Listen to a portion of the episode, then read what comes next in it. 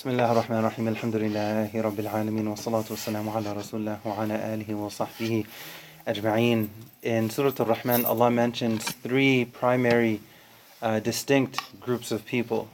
Uh, chronologically speaking, within within the surah, the first group uh, who Allah mentions, they end up in Jahannam. We ask Allah to protect us from that.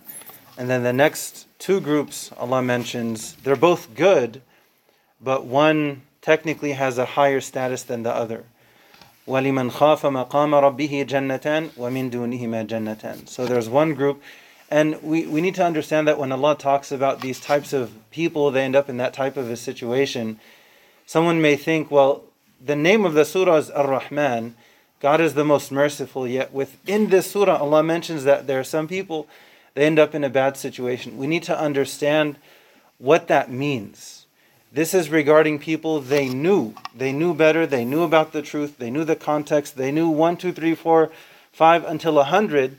Just like a basic example, if there's a teacher telling their students three, four weeks in advance in science class, you're going to have a test on Thursday, this Thursday.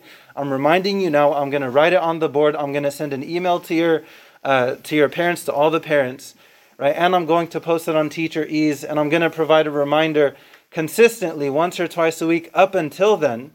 And what is the test going to be on? It's going to be on chapters 3, 4, and 5. You need to make sure to do this to prepare this to. What is the, the main goal of the teacher? The teacher wants to see all of the students succeed.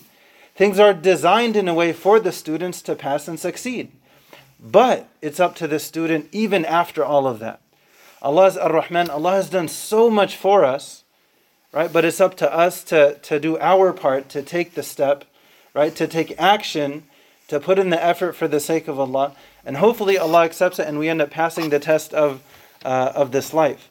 So Allah mentions three groups of people. One, they end up, so if, if there's a student, they know about the test, their parents know about the test, and there's no studying, and the whole time the student is thinking, you know, the teacher is really nice, they're not really going to fail me. So even if I don't study and if I don't do anything, I'm gonna be okay. I'm gonna be okay. I'm gonna I'm gonna be okay. There's that type. There can be that type of delusion. Realistically, what's going to happen when they show up on test day? They're not going to know anything because they didn't prepare. And can they say, "Teacher, you never told us"? They can't say that. Can they say, "Oh, my parents didn't know"? Can't say that. I didn't know what the test was going. So there's no excuse left in the book. What it ultimately boils down to is they were not willing to do their part. So we need to understand that when Allah talks about people ending up in Jahannam, you notice Surah Al-Zumar and Surah Al-Mulk, so on and so forth. Alam ya'tikum nadhir. Didn't you know better? Didn't somebody warn you about this? What's the response? Yes, we knew.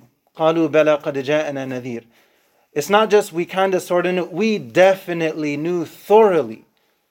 But we just, you know, we didn't want to. We were too stubborn, we were too arrogant. They end up bearing witness against themselves. We ask Allah to protect us from that. So there are three different groups uh, Allah mentions. In the next surah, in Surah Waqi'ah, likewise, Allah mentions three groups of people. As-sabiqun, ashabul yamin, ashabul shimal. And I want, I want to tie this in with, uh, with something quickly, and that'll be it.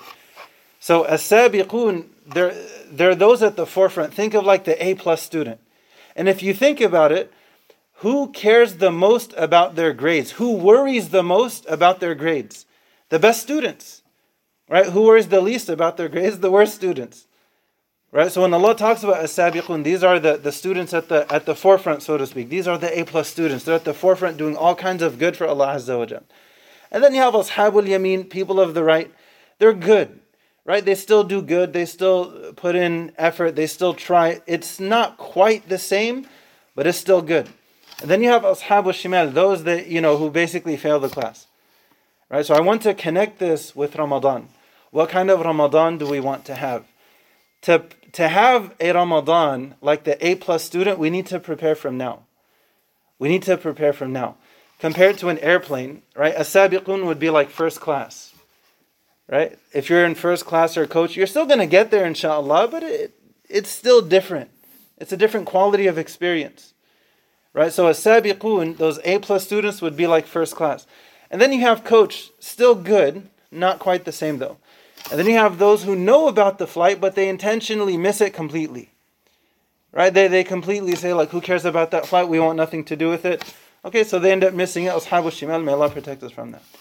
Right, so if we really want to have a good Ramadan, then we want to prepare from now in little, small, but practical ways because we want to be consistent. We want it to be a transformative experience. We ask Allah to guide us and forgive us. We ask Allah to make us from among as-sabiqun, those at the forefront doing good. And we ask Allah to protect us from His punishment. Amni Rabbil Alameen.